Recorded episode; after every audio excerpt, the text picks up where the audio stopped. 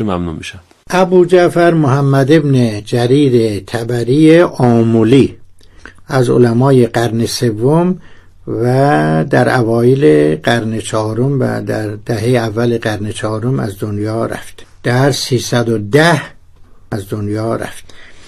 تبری که میگن قدیم به عربی مازندران را می‌گفتن تبرستان. بنابراین هر کس را گفتن تبری یعنی منصوبی به مازندران و تبرستان هر کس را گفتن تبرانی منصوبی به تبریه است که الان در فلسطین شمالیه و هر کس را گفتن تبرسی یا تبریسی میگن منصوب به تفریشه که بعضیا گفتن این هم منصوب به تبرستانه ولی معمولا میگن منصوب به تفریشم تفریش ایران.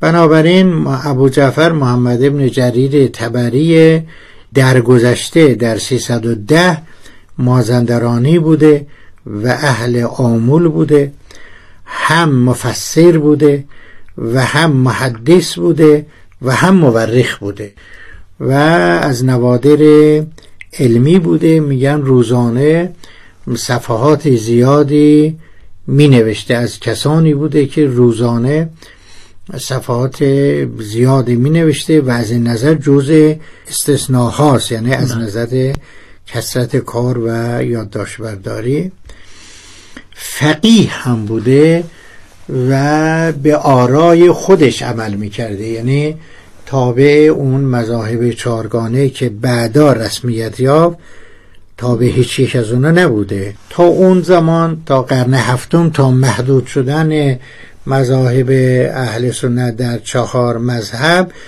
علمای بزرگ اهل سنت هر جا که هستن عالم شاخصی بوده فتوا می‌داده و هم خودش به فتوای خودش عمل می‌کرده یا به هم ایده از مردم به فتاوای و عمل می‌کردن و تبری از این قبیل بوده. سفرهای علمی زیادی کرده به مصر رفته به شام رفته به بغداد رفته. نهایتا هم در بغداد از دنیا رفته.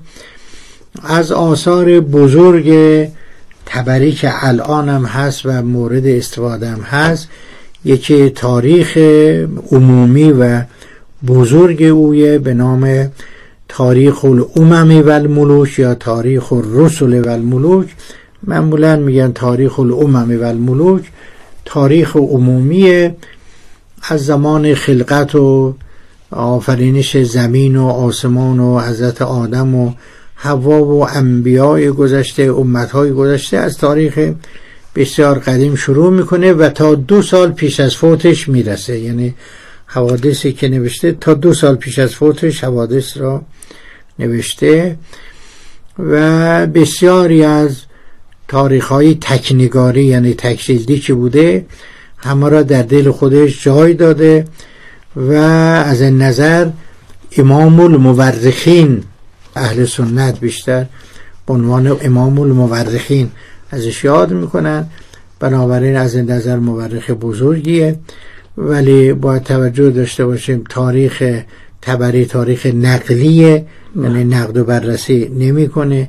اما غالبا با سند نقل می‌کنه به شکل روایی نقل می‌کنه چون خودش محدث بوده. با سند و به شکل روایی نقل می‌کنه. در زمان ما روی روش تبری و تاریخ تبری کار کردن. اشکالات زیادی بر تبری گرفتن یعنی نقد کردن. بنابراین معناش این نیست که هرچه تبری با تمام بزرگی که داشت هرچه تبری در تاریخش نوشته مثلا درست باشه. مرحوم علامه اسکری اثبات کرده که سیف ابن عمر تمیمی که یک نفر راوی دروگو بوده و تبری اعتماد کرده و بسیاری از گزارش های سیف ابن عمر تمیمی را ایشون در تاریخ تبری آورده و در حالی که روایات سیف ابن عمر تمیمی صحت و اعتبار نداره. سپاسگزارم استاد. آثار دیگه هم ایشون دارن یا نه؟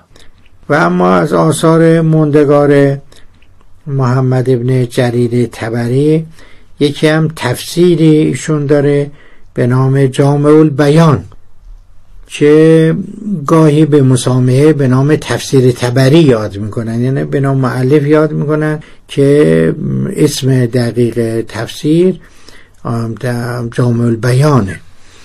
جامع البیان تفسیر بالمعثوره یعنی از اون نوع تفسیراست که هم شیعه داره هم سنی داره آیه را با روایت تفسیر می‌کنن. از این نوع تفسیرها هم شیعه داره هم سنی داره. از تفاسیر بالمعصور اهل سنت یکی تفسیر تبریه. و تبری به هر آیه که می‌رسه حدیثی مثلا از رسول الله نقل می‌کنه. بعض جام از صحابه نقل می‌کنه از بزرگان مسلمانان نقل می‌کنه که مقصود نزن آیه اینه. بنابراین مناقشه لغوی نداره یه مقدار شعن و نزول داره یه مقدار به تفسیر آیه توجه داره اونم از طریق روایت. آثار دیگه هم داشته از آثار موندگار و مهم تبری که الان هم هست و مورد مراجعه هست که تاریخشونه که تفسیرش. البته زیلی هم براش نوشتن. ارز کنم که ابن اسیر جزری در واقع اقتباس کرده و استفاده کرده الکامل فی تاریخ را نوشته که در واقع اونجورم که خودش در مقدمه نوشته حوادثی 300 سال یا تا اونجا که تبری نوشته در واقع ساختار الکامل فی تاریخ ابن اسیر در واقع همون مطالب تاریخی تبریه با یه تغییراتی که ابن اسید خودش در مقدمه تصریح کرده. می‌دونیم که ابن اسیر در عرض کنم که 530 فوت کرد. بنابراین تا 308 در واقع مطالب ابن اسیر در الکامل فی تاریخ همون مطالب تبری البته با یه تغییراتی. ولی بقیهش را ابن اسیر با استفاده از کتابای موجود و منابع دیگه استفاده کرد.